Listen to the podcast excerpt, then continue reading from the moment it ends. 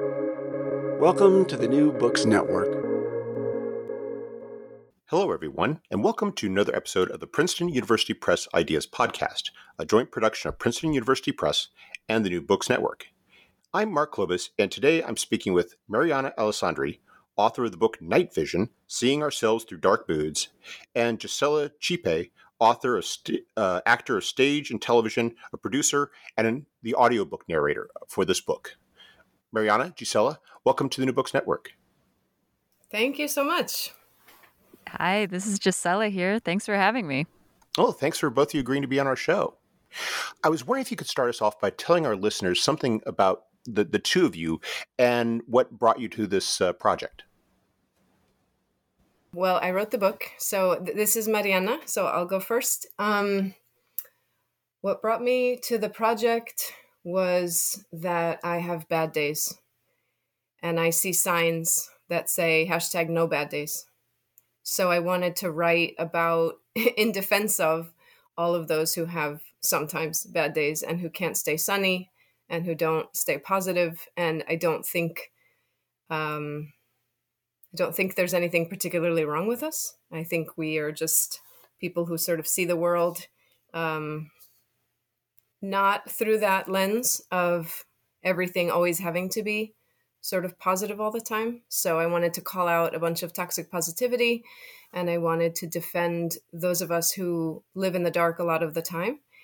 Um, so that's why I wanted to write this book. And I wrote it during the quarantine uh, from 20 to 21. So it was definitely apt, an apt time to write the book. Um, and Mariana, thank you for doing it because it's an incredible book. I hope everyone has a chance to read Night Vision and or listen to the audiobook. And this is Gisela right now and I am the narrator for Mariana's beautiful book. Uh, I was um, approached by uh, Princeton Press uh, for this project and I said this is an incredible incredible book. I really want to be a part of it. And thankfully, you know, after kind of sending my stuff, I was accepted as the narrator. So that was great. Um, I think that in the narrating of it and prepping to narrate, uh, it was a really interesting time for me to be reading and narrating Mariana's book because I was definitely going through some dark days there. I had really, really pushed myself during um, the end of last year. And you know, hashtag no bad days with like hashtag blessed are also can be quite toxic. Uh, that toxic positivity of being like, I'm fine, I'm really working all the time. And um, and so there was a part of me that was feeling guilty about that, having had a really amazing opportunities, not wanting to turn anything down, but then also feeling just completely like drained and sad and like crying over audiobooks uh, this one being one of them that i was really very moved uh, very moved by mariana's words by by the way that mariana holds all of us who are having these days and and maybe even consistently depression you know just a little bit about me. Um, my family's from ecuador and from kentucky and in my eh, both sides of my family, depression definitely runs on both sides. And so I'm always on the lookout, you know, making sure that I I don't don't stay too deep. But I didn't ever have a tool I feel like to kind of learn from these times and Mariana, I feel like if you could talk to us a little bit more about that and how how people might be able to use this because I can definitely share from my experience, but I, I wanted to hear from you kind of your intention for folks. You, you mentioned that you wrote this during the pandemic. That was a tough time for a lot of people. Um, and just kind of what what made you do it and then how do you think people can benefit from reading slash hearing your beautiful book Yes, thank you. Um, I want to say thank you for reading my book because they they sent me a few options of voices and I just loved your voice and I was absolutely confident that you could pronounce all the words in Spanish and just feeling like wow I really hope this person says yes. And then when I got the news that you said yes I was so excited. And then my next worry was oh I hope she likes it.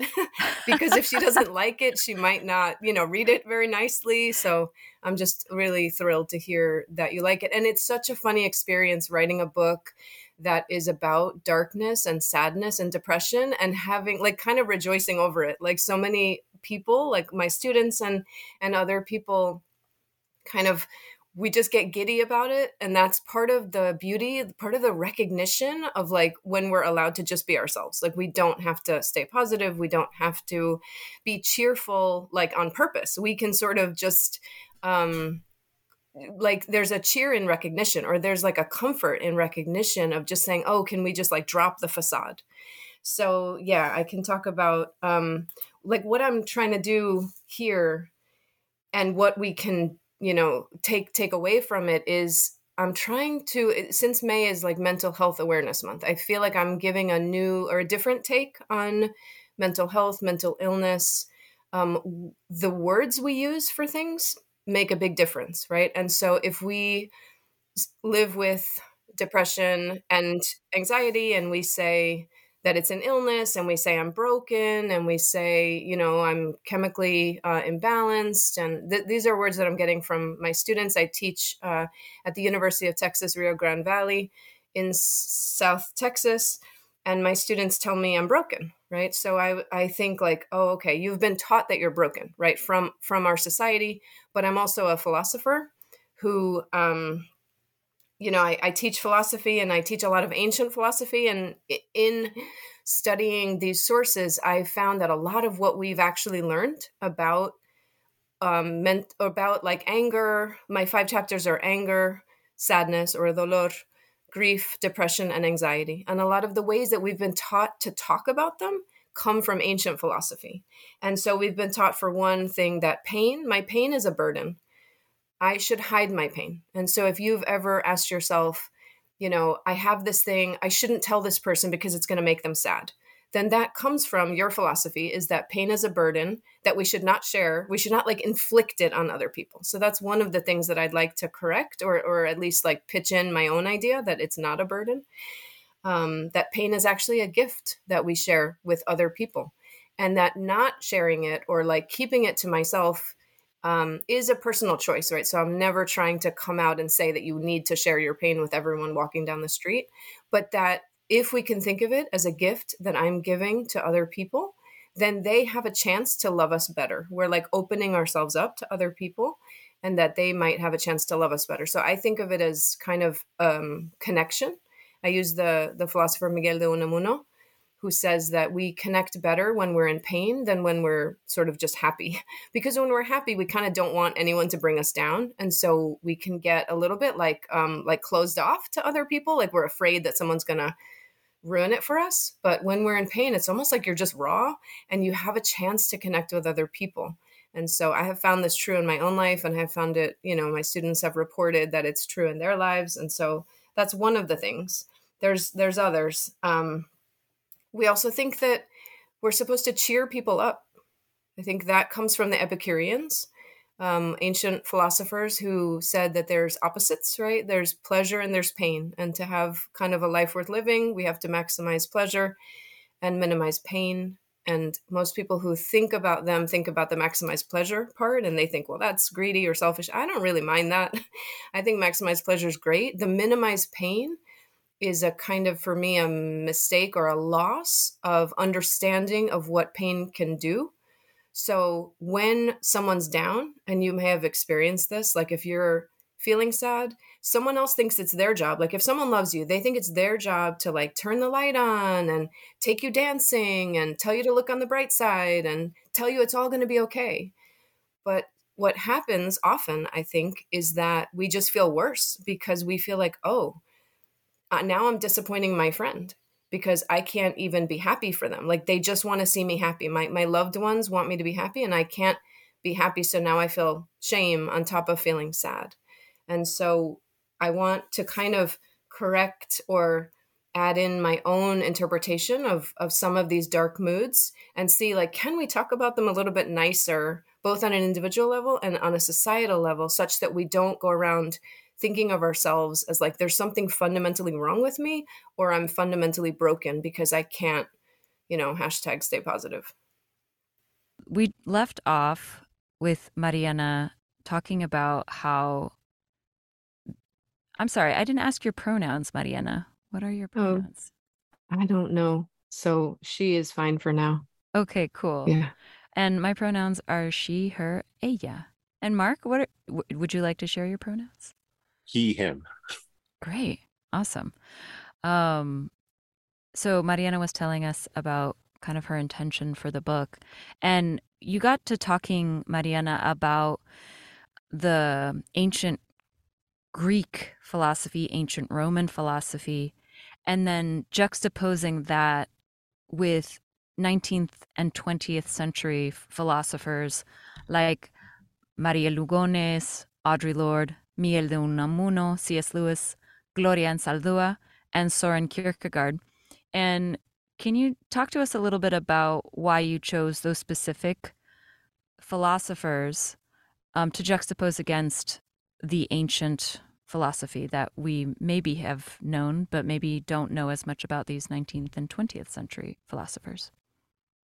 Yeah. So when I would um, kind of slip into a dark mood, I'm thinking of anger right now. When I'd get really angry, I would just go back to my sources. And my sources are Plato, who says that when you're angry, you're a wanton horse run amok. And he also says you're a dark horse, right? So he's using this language too.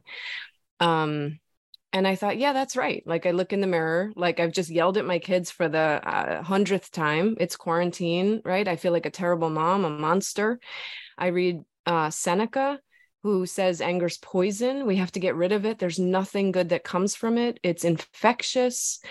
Um, and I would read Aristotle, who said, you know, yeah, um, you you can be angry, right? He was nicer than Seneca. You can be angry, but don't show it. don't express it. So I thought, oh, how am I gonna how am I gonna live with myself if this is my philosophy of anger? So then I started reading Audre Lorde, and she says anger's information.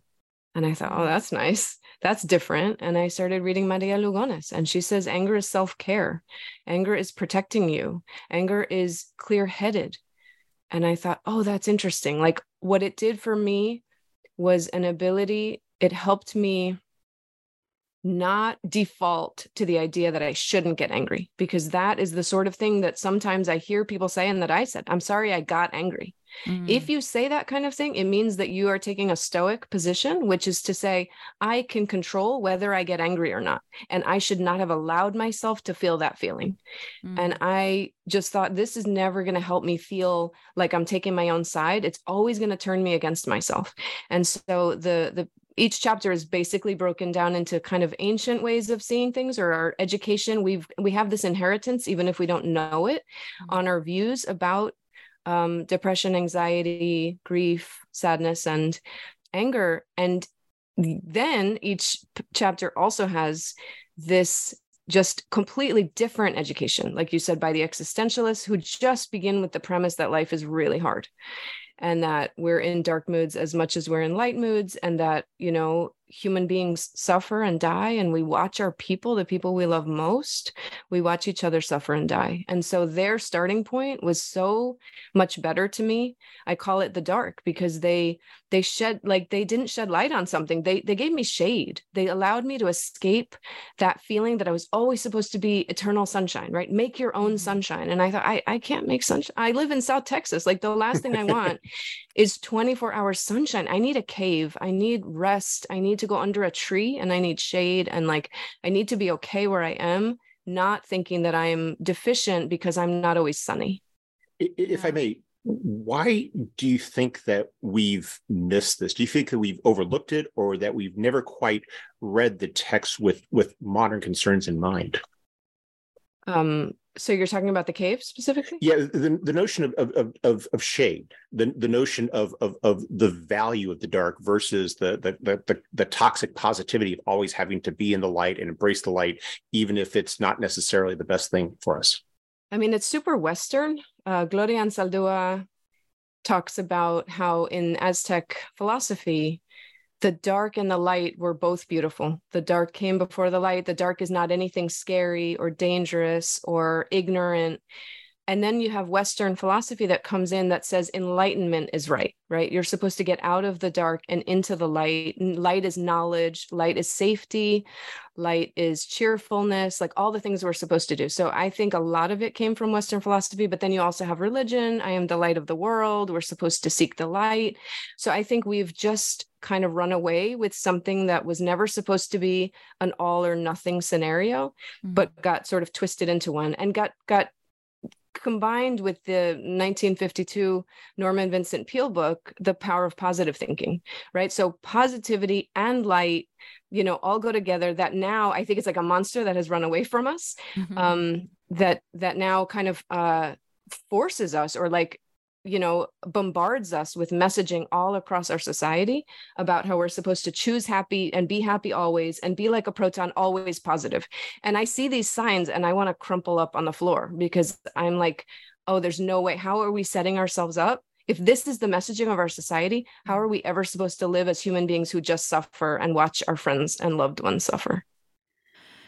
Oh that is so rich and deep Mariana, thank you for for bringing that perspective because I think we were talking about this a little bit earlier how the um, that you were saying that this sort of falls this book falls into the self-help category but how how toxic sometimes even the idea of the self-help category is in a library or to you know if you're talking to your friends like oh i'm i got the self-help book and i'm gonna i'm gonna be positive all the time and there's a little bit of i don't know this kind of it's shiny and new and like there's that's my impression of that when i've gone to look for for some help in the times that I've felt dark myself.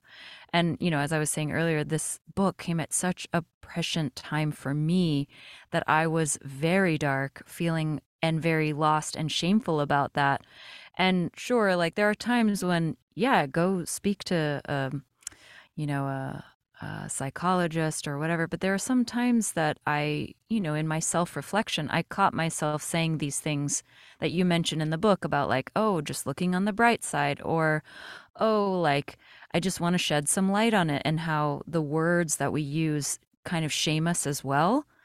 And I just, I just really appreciate this other perspective. And also, too, that you were lifting up voices of queer women, of women of color, of folks who haven't necessarily been, um, at least in my you know experience being a layperson in philosophy, a layperson in self help, and all of this. Uh, that I wasn't exposed to Gloria Anzaldúa. I wasn't expo- exposed to Soren Kierkegaard. I wasn't exposed. I was exposed a little bit to C.S. Lewis um, because I think uh, that was kind of an acceptable way of looking or an acceptable author. I grew up um, Baptist Christian and very like open Baptist Christians, uh, not those ones that don't believe in women in the in the pulpit. Um, maybe I'm mischaracterizing it, but that's one of the things that kind of made a schism between uh, my church and other organizations. But um, so I really appreciated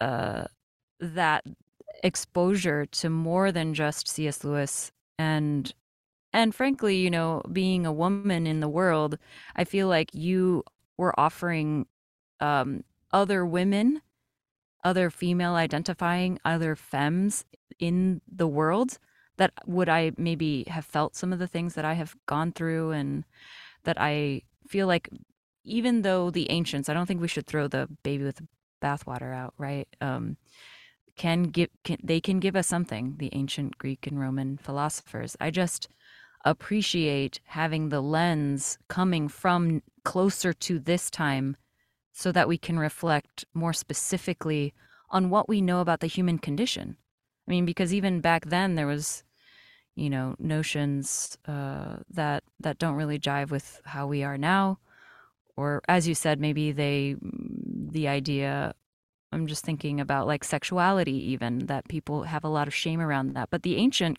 Greeks, from my understanding, were very open about that kind of experience, that it wasn't like one gender or one um, focus. Anyway, I digress a little bit, but I what I appreciated was the diversity of voices that you uplifted, and um, I wanted to see if you had any favorites that you identified with um, of the people that you brought up.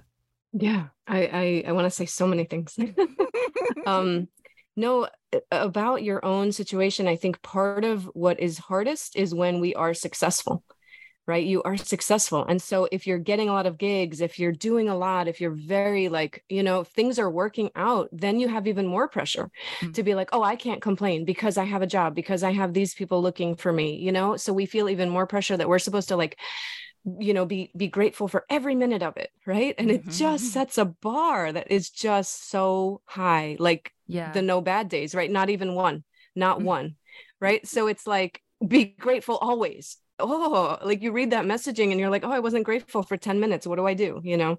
Right. So i think in in certain parts it's people who are successful that that have a lot of this pos- toxic positivity inside of ourselves. Yeah. and then you also talked about self-help and like i just love self-help so much. Like i have read so many books and i love it. And what i have figured out in reading them is what it does. The reason why it's kind of dangerous for me to read self-help is that it gives me homework self help is designed, right? So you're suffering and you go to the store and you look at a book, and then the book sort of promises something based on the author saying, I was in your spot and I did these things and I got out of it.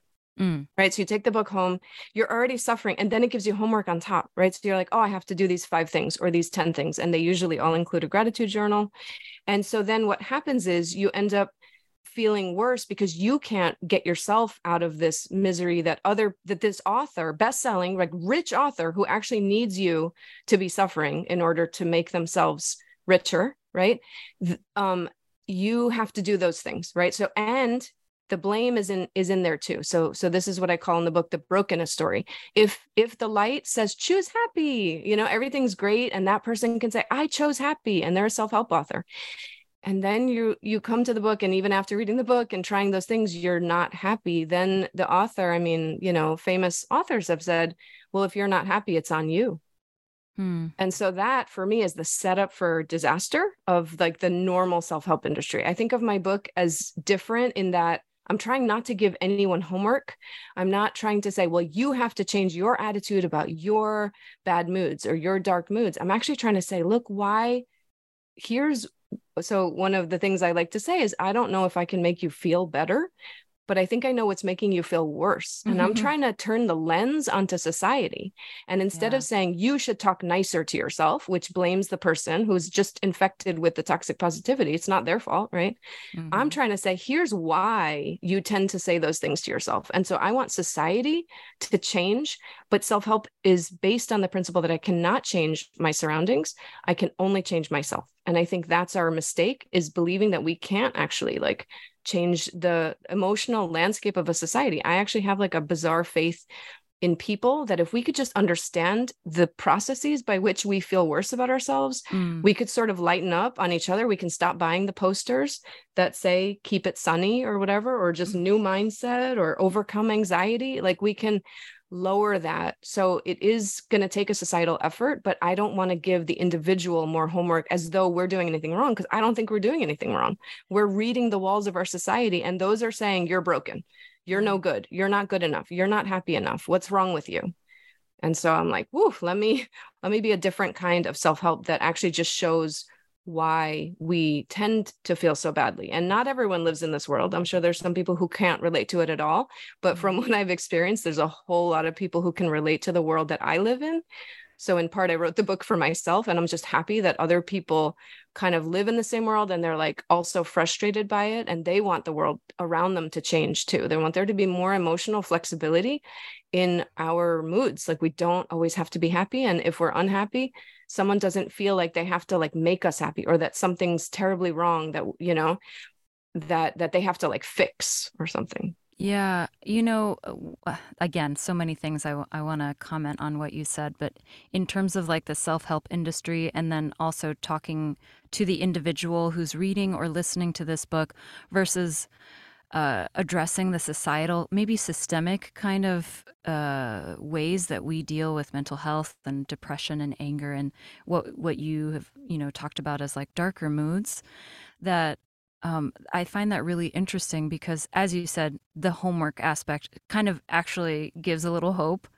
I'm one of those people that like, oh, if I can like do something uh, about it, I'm I'm happy to try it, you know. But as you said, it set, can set up sometimes for the kind of failure because even then, at the end, if you don't feel like you've done it well enough or um, fully like, oh, maybe I'm broken in some way because it it didn't fix me or something like this. I've definitely identified with those feelings and some of the statements that you're like, hey, as you said in the book, um, maybe this is making you feel a little bit worse. And that the the holistic understanding of where we've kind of come from and to where we could be now i i have that bizarre faith as well that we can um i as you said maybe like lighten up on each other if we know more. So my hope is and i don't know if this is possible but are you are you pushing or trying to give access to your book in um, you know universities in in high schools?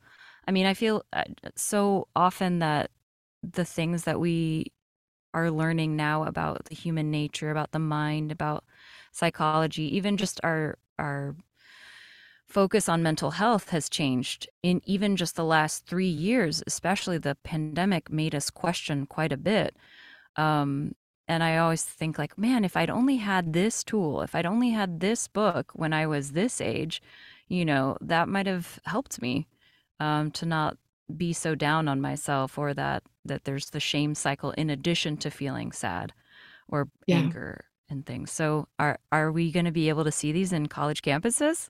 I really hope so. Mm-hmm. Um, I didn't know that I was writing to my own students, even though it's mm-hmm. very clear that I always was um, there's just so many different populations that kind of benefit from this book some of them unexpected but i would love to see this in the like first year experience uh, around college campuses because like you said like to learn about it early and think oh this is why i feel so bad about myself i'm not actually as much of the problem as i thought i was i mean i love taylor swift's song i'm the problem it's me i think mm-hmm. she's like nailing it i'm not sure that she sees it the way I see it, but I think she's I think it's like tongue in cheek. Like, oh yeah, the the problem must be me, right? It must be mm. me that everything is wrong, you know, like I must be doing something. And so I'd like to get people to change from saying like there's something wrong with me to just like there's something wrong, whether it's mm. anxiety mm. or anger, um sadness, grief, right? Like there's just something wrong and I want to listen to it. So yeah and about colleges and college students i think that there's plenty of destigmatization campaigns but what i have sort of noticed or learned is that at most what they do they take away shame in in the sense of like you don't have to feel ashamed because everyone's in the boat with you. You're you're not alone. You're not the only anxious person on campus which all my students always think they are and they come and then they learn that everyone else in the class is anxious right? So yeah. that's like it's of limited use but i find that like if the bottom line is no you're not alone because we're all broken then i think okay we've got a language problem we have a vocabulary problem because we don't get past like destigmatization doesn't give dignity and i think that we are dignified as even in depression even on the floor of the bathroom right mm. even when we're at our worst we are human beings mm. who are incredibly the way Anzaldúa says it she's one of my favorites you asked about mm-hmm. she says that we're some of us are excruciatingly alive to the world yeah. And I think, oh, that's true. And if we've spent our whole life trying to get armor on and not have a thin skin and all the things that people tell us to toughen up and chin up and all this kind of thing, like if we could sort of recognize we are the most sensitive creatures on the earth and that's good right? That it, of course comes with drawbacks. There's a lot of pain involved because we mm-hmm. feel it right? We're we're vulnerable raw creatures. But we have so much to add to the world that if i can provide some new vocabulary like with anxiety kierkegaard says that it's i mean he doesn't use these words but from what i'm hearing of him it's a sign of emotional intelligence anxiety mm-hmm. is. It's telling you that something's wrong. And so i think okay what if we begin with the premise that anxious people are right? Instead of b- beginning with the premise that anxious people are broken or you know they see the world all wrong they have cognitive distortions there's many ways that we talk about anxiety that are not quite flattering. But the mm-hmm. way Kierkegaard talks about it, it is something that we can learn from. We should listen to it. It's probably alerting us to some deep down fears and worries about you know huge things like you know uh, free choice like what are we going to do with our life do i regret mm-hmm. what i did with my life or death or deep deep deep things that may manifest as very inconsequential things but if we're just trying to eliminate it like there was a book in 2020 called uh, eliminate negative thinking right if, if the whole point is that we're just trying to get rid of it then we're never going to listen to it you know mm-hmm. so I would like to restore dignity, not necessarily to the mood. I don't have to say here's the the five gifts of your depression. Like I don't need to make the mood look better. I need to make the human look better. Like we are dignified. Mm. There is something beautiful about us and I don't want that to go down the drain just because we're told that, you know, we're disordered and sick and diseased and all of the the words that we use for for these mostly mental illnesses if I may, that to me was one of the things I really enjoyed about the the book in terms of how you connect it to this long tradition of thought. It's so easy to think of it in terms of the individual. This is, you know, this is my problem. This is my burden that I'm bearing. This is, and, and I have to deal with it. And you're showing that it's, it's it's universal, and that it's not something that is because we, you know, are are are, that, that it connects this long tradition of, of some of the, you know, you know these that, that that has been tackled by some of the you know greatest minds in human history we've been constantly wrestling with this and, and, what that says about how the fact that you know it's not just that we're not alone in the now it's you know that that we're actually you know very much part of this human condition and, and that it, it and that there's a togetherness that belongs in that Yes, yes, yes. The problem we we kind of tend to see the problem as an individual problem. So whether it's I go to self-help or I go to therapy, it's it's one by one by one by one. And I think wow, that's going to take a long time, right? Because if a whole society is afflicted with something or lives with something like anxiety, right? Like why are we surprised that so many Americans live with anxiety as though it's just one by one by one by one. We're all cognitively distorted? Like i don't think so. I think we have plenty of reason. I think it's got to do with all the things that you see as soon as you open your phone. And i'm not mm-hmm. blaming phones. I'm just like the world is something to be anxious about. So i don't think we're wrong especially our little ones are not wrong to be picking up on all these things. And i don't necessarily want to blunt them and make them completely kind of hardened to all of the the the horrors of the world mm. i'd rather use it and say okay what is wrong? And what's wrong is wrong with the world not necessarily what's wrong with you. You're sort of yeah. feeling it you're picking up on it but i don't i want to get out of the world of just like individual problem individual solution and and blame right? Individually caused. It's because you're not talking to yourself nice enough. I think that's just very short-sighted but you're right that that is the way that we tend to portray it and i'd rather change the lens and just show oh look at all the things you see. Look at all the messaging you ingest every day. That may be why you feel that way about yourself. Society's talking badly about you. It's not necessarily that you're talking badly about yourself. You're just reading the writing on the wall. Mariana to that point about uh, the individual versus uh, you know looking at it um, in a more holistic way and kind of bringing dignity to the human um, you brought up Audre Lorde and talking about anger, and when I'm I'm mis I'm not remembering how Audre um, characterized anger, but that there was my impression of this was that there was like a, a useful anger, that there was an informative anger, or a kind of talking especially about. Um, I think we were reflecting in the book at that moment about uh, the issues that are going on lately that have been bubbling for many many years in traditionally marginalized communities and and that that there is wisdom in the anger and returning the dignity to that as well and exposing people like me who didn't grow up reading Audre Lorde. Could you speak to that a little bit more? Yes, please. um so think about like what world do we create when we make especially women ashamed of being angry? Right? I had a student who just wrote a paper and presented on unladylike anger. And I mm-hmm. thought, wow, if I had to create a society in which I wanted no advancement for women, I would make them ashamed of their anger and call it unladylike and call them ugly, right? Hit where it hurts. You're ugly when you're angry. So, yes, right? Like a world like that, women won't know that they're dangerous. Women won't know that they're powerful.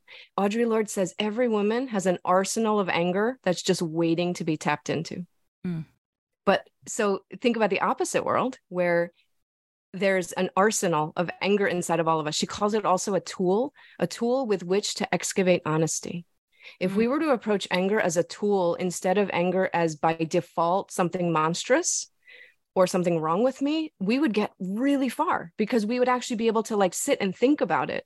But if the if if if anger is just something bad and poisonous and dangerous, then we're going to go into the land of okay, let's diffuse it, let's suppress it, let's get rid of it.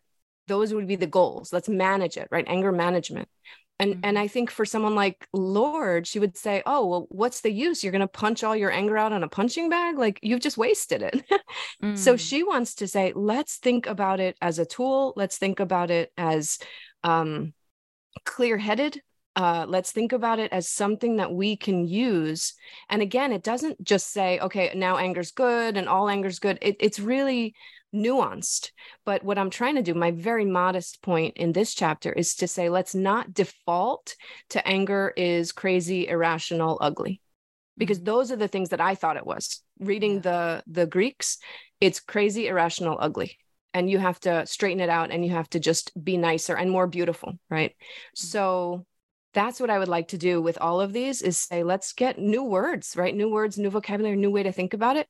Because then what you can do is you can sit and you can think about this anger. But if we're on the anger management plan, and this happened to me all the time, I would say, let me wait till I calm down, right? I'm supposed to calm down. Everyone says count to 10.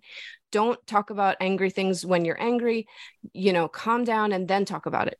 But what would happen is I would calm down and then it would go away. And I would say, oh, I was mm-hmm. just being silly. Oh, I'm sorry. I was just being silly. And then that thing would, you know, I thought it would go away, but of course it would just go deeper inside of me mm-hmm. um anger doesn't really like it's not just going to really get diffused and go away it's going to turn inward right and and there's lots of research about anger like chronic pain is anger turned inward there's like a lot of studies showing this kind of thing um so instead of bottling it up or instead of diffusing it or instead of saying let me count to 10 and then i'll feel better and then i can talk about it but that would really just weaken the anger. Let me think about what could i do with this anger? Let me write about it. Let me listen to it. Let me not just turn against it as if it's just something that is interrupting my life in a terrible way. It's actually trying to say something maybe about my condition you know? Mm-hmm. one of my uh my sisters uh mentioned when i was saying something about oh i regret this and you know you're always hearing no regrets and she was like no g that's a lesson. Yeah. That regret is a lesson. And not to be like, oh, let's spin it to the positive, but like, take a look at that, sit with it. Why are you regretting it? And what is it teaching you about your values and what you would prefer to do in the future? Yes. So that was really helpful for me, a kind of a compassionate way of looking at it that I feel your book, Night Vision, really is a gift to everyone out there, not only the people who have been suffering with anxiety, anger, sadness, grief, but that the folks who are around them too.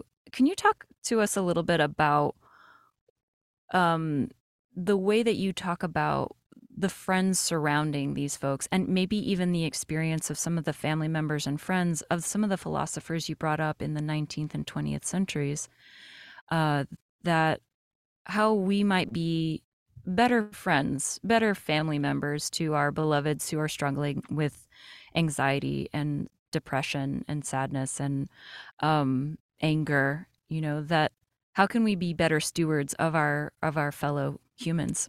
Yes. Um. So, like, I don't blame us, but we tend to be.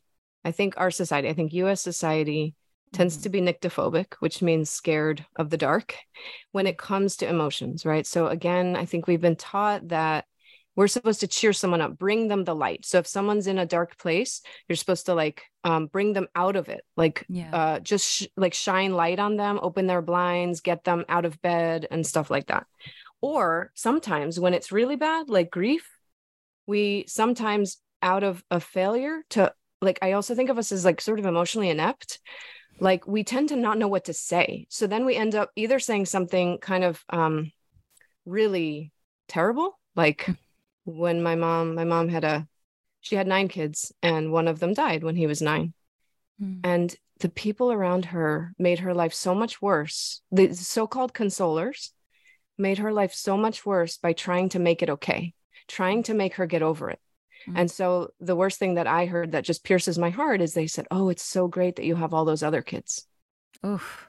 right? So we do this to each other because we don't know what to say and so that's one extreme is you can say something awful and cs lewis talks about all the awful things he used to tell people until it was him who was experiencing it and then he thought oh i don't want to hear anything that people are saying And there's Or- even those cautionary tales too, like La Llorona, who is like the mother who drowned her babies. Right? Yeah. You don't want to be like her. Uh, She's Yeah. scary. She's gonna come and get you at night.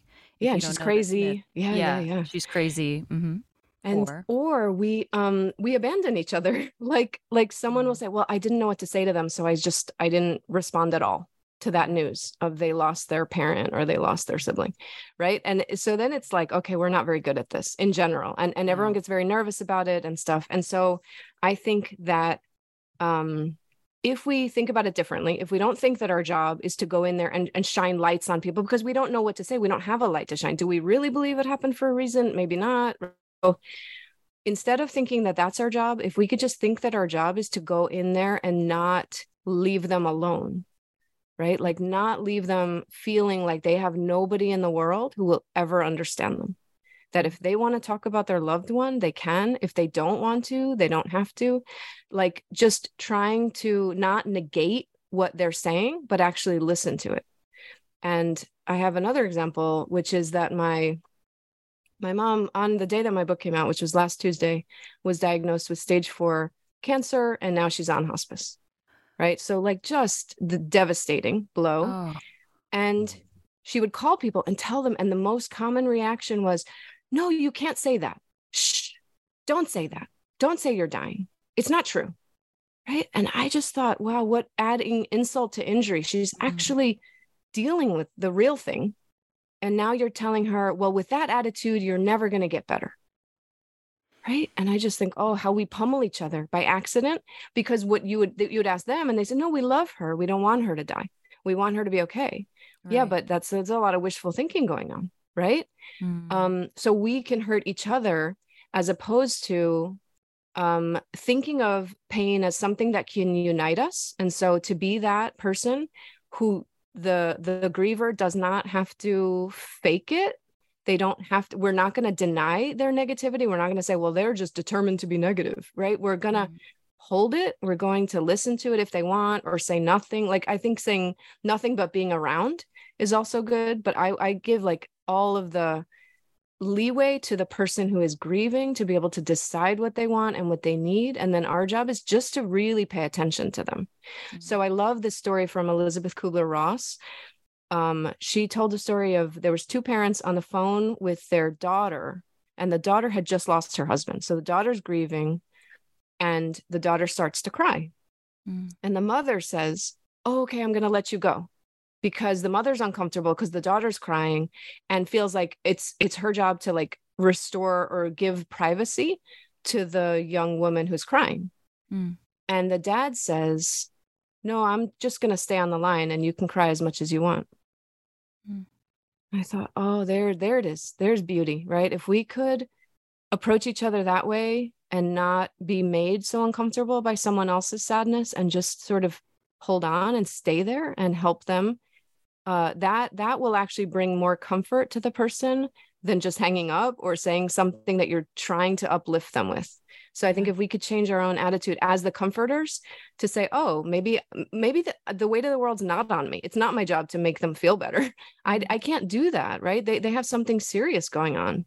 And they might just take comfort like my, my only job is if i love the person to kind of hang around and not be one of the people who deserts them and mm-hmm. who can be there to listen and cry with them or watch movies and ignore it, right? Whatever they want to do, that would just, I think, produce a more emotionally um like honest world and then we mm. might even be able to join in with their sorrow right sometimes we can feel someone else's sadness and kind of relate to it without trying to one up them or anything like that yeah. but be more comfortable like sitting in that spot because that spot doesn't mean that we're broken. It just means that we're sad. That is amazing and um, thank you for sharing about your own family and your own struggles and i'm really sorry to hear about your mom. It makes it real because uh, it tests it tests me right? It tests my book yeah. it tests my theory it tests my idea and it's like yes it is actually better. I, I did a book event that night that, that my book came out and I after you know after I gave my 20 minute presentation I said I, I would feel like a hypocrite if I didn't tell you that this is what's going on in my life right now so mm-hmm. while I'm very happy about the book coming out there's also this very sort of devastating news and I don't have to smile through it right I've written a whole book that permits me to be able to feel two things at once, which is a kind of joy and excitement and also a sadness. Like, I wish we could just allow ourselves to inhabit those and allow others to inhabit the bittersweet as susan cain calls it like i just love like saying and we can laugh while we're grieving like like there's just we we're so much more complex than happy or sad are you okay are you good you know there's so yeah. much more complexity to us and if we could just say well right now I'm not good, but you know, maybe in an hour or an hour ago I was fine. And now I just feel in the dumps without that causing like the, the alarm bells to go off. It's like, yeah, that is, that's what it means to be human. That's okay. In essence, to stop treating it like it's a binary, you know, yes, it, it, which, yeah. it, which we're so much, we're so much more than just machines. Yeah. Yeah. We have to get away from the binaries. Yeah. Um, Mariana, can you talk a little bit about for anyone who might say, look at this book and say, well, well, what does Mariana know about, you know, what science has shown us about the mental health of our people in the United States? Can you talk a little bit about where science meets or does not meet some of the data that we are collecting already now about mental health and or um, I don't know how else to put it uh, other than mental health, but like the subjects that you talk about dealing with both happiness and sadness, anger, finding peace with everything? Yeah. Um, I think science gives us some words or Western medicine. I'm not even sure how to distinguish these, but sort of the Western way of looking at things in scientific terms gives us some words, some words that are sort of outdated that my students still hold on to, like serotonin deficiency. That's been overturned as a theory, um, but people still use it as though it's explanatory. I think science gives some words, and some of those words are useful. Um, certainly, the the whole the DSM, the whole idea of diagnoses is really helpful for us because what it does is it grants us access to healthcare, right? It grants us access to therapy and medication, which I think are quite helpful. And so I'm in no way um, pitting Western medicine against philosophy. There was a book in the 80s called Plato, Not Prozac. and it just, it was basically trying to say we don't need that stuff, that medical stuff, medical terminology. And, you know, we just need philosophy. And I think, oh, my book could be retitled Plato and Prozac. I don't think that there's a war between the words. I do think what I would like to do right now, what I feel is that there's sort of a tyranny. Like there's only one way to look at it, mm. which is you're broken, your brain is broken you know, and it's this super medicalized way of looking at it. And I think that's one way to look at it, but I don't think that that way necessarily makes people feel dignified. What I have found is that it makes people feel better when they have a diagnosis than when they don't. But it doesn't necessarily, it's not in the business of like trying to make you feel good about feeling bad, right? It's just kind of telling you the actual thing that you have. And so I think philosophy is good at giving more context, more words. Like I just want to like flood the our society with words. So what I love about Anzaldúa, who suffered with depression, um, she came up with her own metaphor. She didn't say I'm clinically depressed very often in her correspondence and in her writing. She said I go into the Coatlicue state. Mm-hmm. And you ask, okay, what is that, Gloria Anzaldúa? And she says, oh, that's when I go into the stony arms of Coatlicue, who's the Aztec mother goddess, and she's got snakes for heads and is made of stone. And I hate it, and I'm there for weeks on end, and it's the worst thing in the world. And then I come out of it, and then I write about it, and now it's part of my knowledge production. Mm-hmm. And I think, oh, that's a very, very new, interesting metaphor, right? This is not just the standard I'm clinically depressed. And mm I think what that does for her is it allows her to be creative about it. It allows her to maintain her dignity. It allows her to um, write creatively. And she's not really giving um, prescriptions for other people. She just says, well, what I do with this is I then write about it and I learn about it. And, uh, you know, she talks about how it you know in, in in a very very small way is beneficial to her and she says that it it is part of her process but you definitely could bet that she would try anything in terms of mm-hmm. lessening the suffering of it mm. um, she did not have health insurance and so she could not get like access to medicine or therapy, but she did all sorts of non Western medicines and therapies. And so it's not a war. You can have both. You can th- talk very creatively about a mental illness and you can also be on medication, right? So there's not, doesn't have to be any kind of antagonism between them. It's yeah. the both. And it's the what makes you feel dignified rather than um, what does the doctor say that I am, right? So whatever makes again i want to defend the individual. Whatever it is that you want to call yourself that's what you get to call yourself right? Mm-hmm. like whether you don't want to use that term or you do want to use it or you want to be on medicine or don't want to be like i don't think there's any weakness. Like that's so old that med- medicine is weakness. Like i don't believe that at all. Yeah. So it's really about like how do we talk about ourselves that makes us feel like we're on our own side not like there's some broken part of us that we have to hide away from other people I think that what I love about uh, encountering your book the way that we're doing it now as we talk about it through a podcast, but also having narrated your book and also then getting to read it in preparation for the narration is that it's just what you offered there is that there's no uh, um, medicine versus uh, philosophy. That if we could actually open the context for uh, how we can seek dignity, that as individuals and then that also my hope is that it, it aligns with yours that in as a society like i would love for some research to be done in this area that that could escalate it to what the you know the lofty heights of of medicine and data and proven research and things like this that uh, that people trust. You know, I, I feel like we don't have um, a solid primer on how to handle these things. And your book is so, so, uh, so good. I just love it so much. I cannot. Uh, you have better words than me. Uh, that's why you are the writer. But it was, it, it I felt truly um, engulfed and embraced in whatever state that I was in. Um, so I, I really encourage all of you to to read Night Vision or to listen to Night Vision. Um, you'll hear my voice. An amazing um, voice.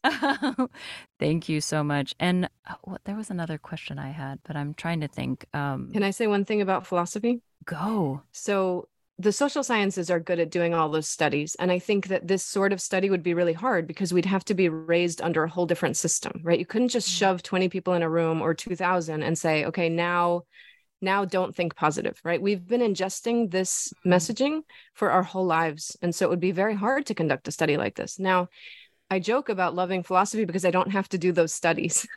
I I just have theories, right? Philosophy right. is about theory and at the end of my book I'm very careful to say don't just take my word for it. Don't just like make me the authority and say well she's right because yeah. she said it. No, it, is it true? Does it ring true in your life? Is this how it feels for you? And again there's going to be a lot of people for whom they're just like oh I don't I don't experience this world at all. Yeah. And you know I would love to like talk to them and try to like I don't know dig under the skin a little bit. But um, for a vast number of people, they're like, whoa, I recognize myself, right? And there's a kind of joy and recognition that, you know, I, I'm not trying to sell something in terms of like, believe my theory. I'm saying, you know, I here I have I have a theory and you might like it, right? You might find it to be true. And so that's what I like about philosophy is that it's actually not, I can't, philosophers are very weak on being able to force, right? We can't force, we can't compel you to believe anything. but through the power of argument, through the power of um, conversation, right? Yeah. I'm supposed to try to convince you, right? So at the end of the book, you can say, I'm, I'm convinced or I'm not convinced, and that's fine. And anything is fine. And I'm sure I've made a lot of mistakes in the book, but I think in general, like I think I've tapped into the world that I don't want to live in, that I'm trying to create myself uh, a more emotionally flexible world that I can feel more comfortable being myself and not hiding so much from other people because that's supposedly, you know, the thing to do if you have any manners at all. I'm remembering something from your book, Mariana, that was um, I don't know if it was Gloria or or who was talking about this, but um, you brought up the kind of narrative of immigrants, and I think in the United States today we we have a, a certain view, uh, and and maybe there's more shading to that. But you you talked about um, the notion of like the the myth of the lazy immigrant, and that one of the philosophers that you brought up challenges that in her own writing. Was it Gloria? Yeah, it was Anzaldúa. Okay and it was one thing that she learned from the Coatlicue state. And so Gloria Anzaldúa grew up in South Texas, where I live, about 40 minutes north of where I live. And she was supposed to be a, a wife and a mother and like, you know, just a good little girl. And she was anything but right? So you mentioned that she's queer she's short she's dark she liked to do all the thing that that supposedly that the boys like to do right? She would she would carry around a knife and she would whittle and she would just do uh, leather work right? So she didn't fit in at all in her community. Mm-hmm. and she said well i'm never going to be that. And she also liked to to think and to write and to paint and read. So she would just be like lying on the couch reading in her sixth generation Mexican American household that was just perplexed by her. Why aren't you cooking? Why aren't you cleaning? Like, why mm-hmm. don't you, ¿por qué no te peines? Like, why don't you, you know, comb your hair? What's wrong with you? Like, you're, you're kind of a failure of a girl, you know? And mm-hmm. part of that was reading and writing. She said uh, she read Kierkegaard. I think she said she read Kierkegaard in sixth grade which is amazing. she loved Kierkegaard so much. I, I'm convinced she would have been a philosopher if she was in my, she went to my university. I think that if I could have been her teacher and, and the people around me, my colleagues, I think we would have, like, philosophy was not open to her at mm. that time and she even she wrote it down in her notes she said the most closed of male sanctums philosophy mm. so she was banned from it although she took a lot of classes um so being she was a farm worker as well, right? So she picked tomatoes. Going from that life to the life of a writer made her feel like the laziest person on earth. Her mom said she was lazy, her family, she'd get so embarrassed because the mom would be like, Yeah, she doesn't do anything all day. She reads. Oh, she paints, right? It, it looks like, especially for a Mexican American mm-hmm. who are seen as like pickers, you're supposed to devote your whole life to the hot sun. And this would actually, it, it was internalized, right? She wasn't critical of it, she actually felt this from the inside. Why am I so lazy? But she'd write these books and essays that were amazing, but she always had that thing inside of her. And she said that during one of the Coatlicue states, it was so much eating at her until she kind of realized, oh, this is what we're supposed to feel. We're supposed to feel lazy. We're supposed to feel like we're doing it wrong. We're supposed to feel less than because you, what she calls like the white eyes, are seeing me as like a failed, you know, tomato picker.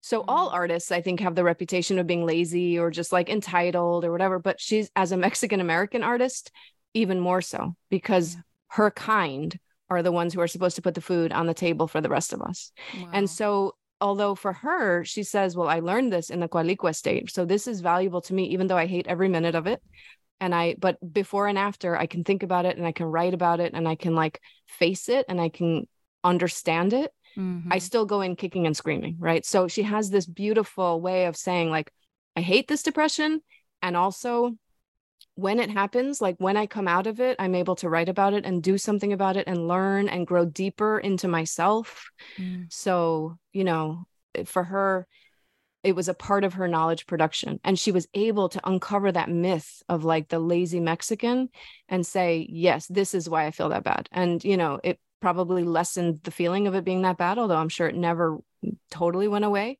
yeah. her feeling lazy because she didn't write for 10 hours a day right? She's she would have to take walks she would have to think she'd have to spend time on the couch right? And so i think it never left her completely but she could at least wrap her mind around it um, with time and with the experience which i just think is a really cool model not that we have to do that or that we have to think that way just of someone speaking differently about something that many many many people live with yeah that language that that elucidation of of uh an experience that I've had personally. I am an immigrant. I was born in Brazil and then I came to the United States.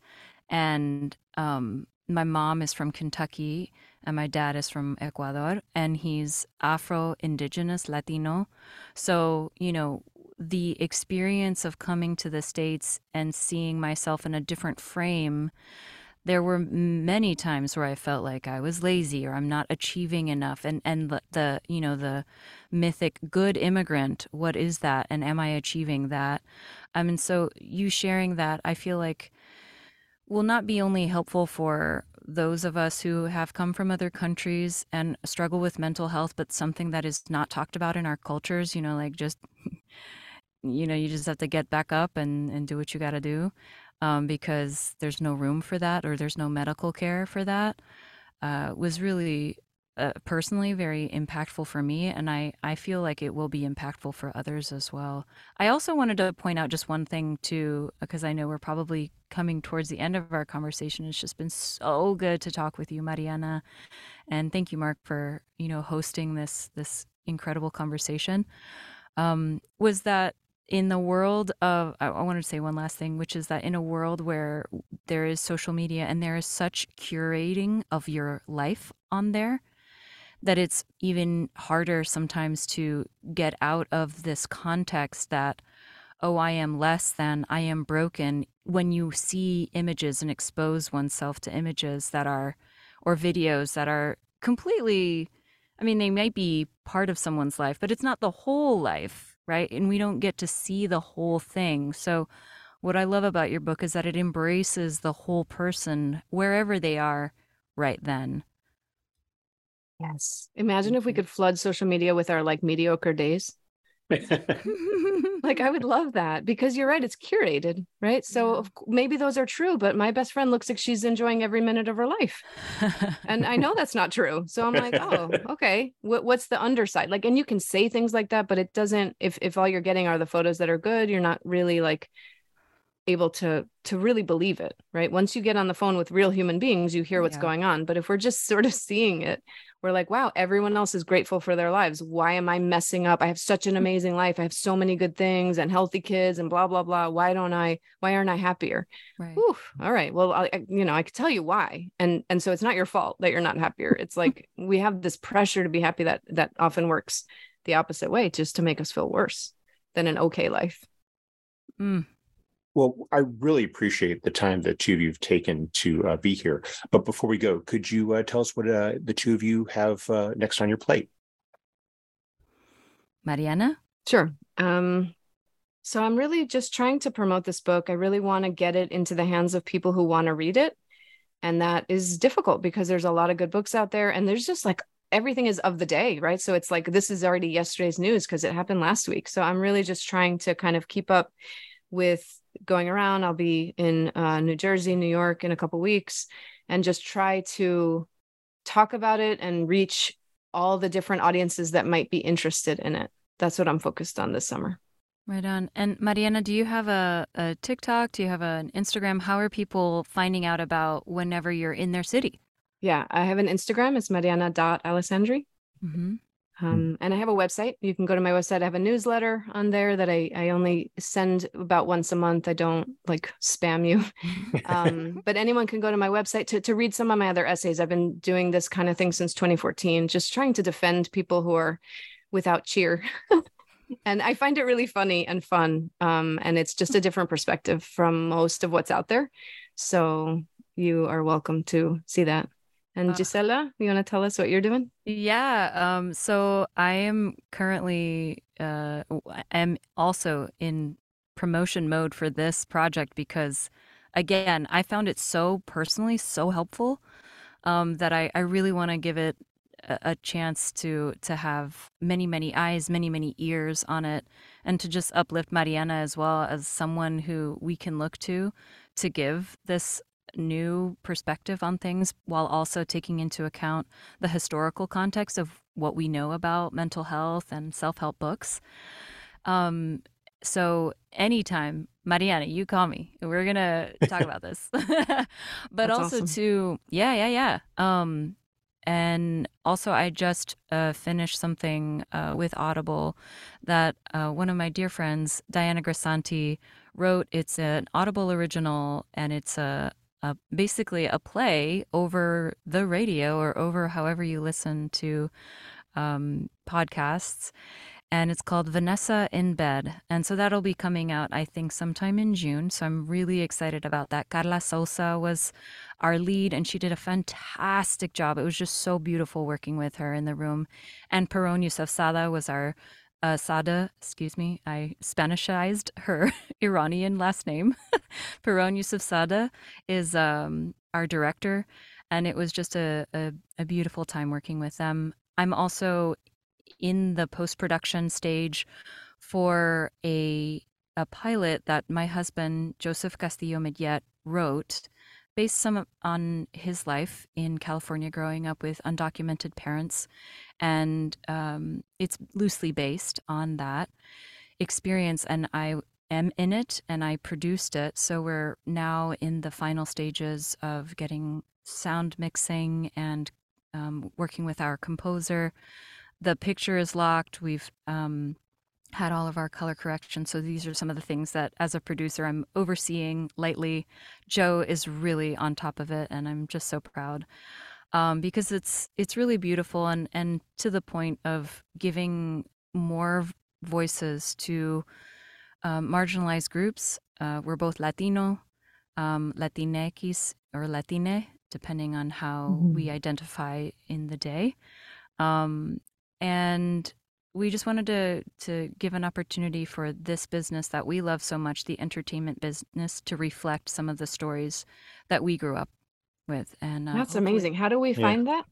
That's called um, this boy's vida. We do have a um, an instagram and we do have a website for that and it's called uh, this boys apostrophe s vida which is life in spanish. Um, and the subtitle is uh, Made in America. Because oftentimes, too, you know, that the Latine experience is seen as other when many of us, um, the border, we didn't cross the border, the border crossed us. And so, if you know anything about uh, American history, uh, many lands were acquired and or sold uh, from the Spanish government or Mexican government to the United States. And so we've been here forever since the beginning, and so um, I count myself as a a proud American, but also as somebody that comes from um, um, multicultural background. And so, yeah, uh, cool. so you can find us on the website, but also we're going to be submitting it to festivals in the next year. So hopefully, we'll get some distribution. Someone who wants to create the whole series and it's definitely a labor of love. So I appreciate all the love that we can get on that, and that's that's really really cool. And yeah. I, you can find me on Instagram, Gisela Chipe, and my name G I S E L A C H I P E. Well, those sound like fantastic projects, and, and and thank the both the both of you for the time you've taken, Mariana, for your wonderful book, Gisela, for uh, making it accessible to people who are going to who may not uh, have the opportunity to read it, but we'll definitely have the opportunity to listen to it. I appreciate that very much. Yeah. Thank you so much. Thank you. Muchísimas gracias. Sí, igualmente.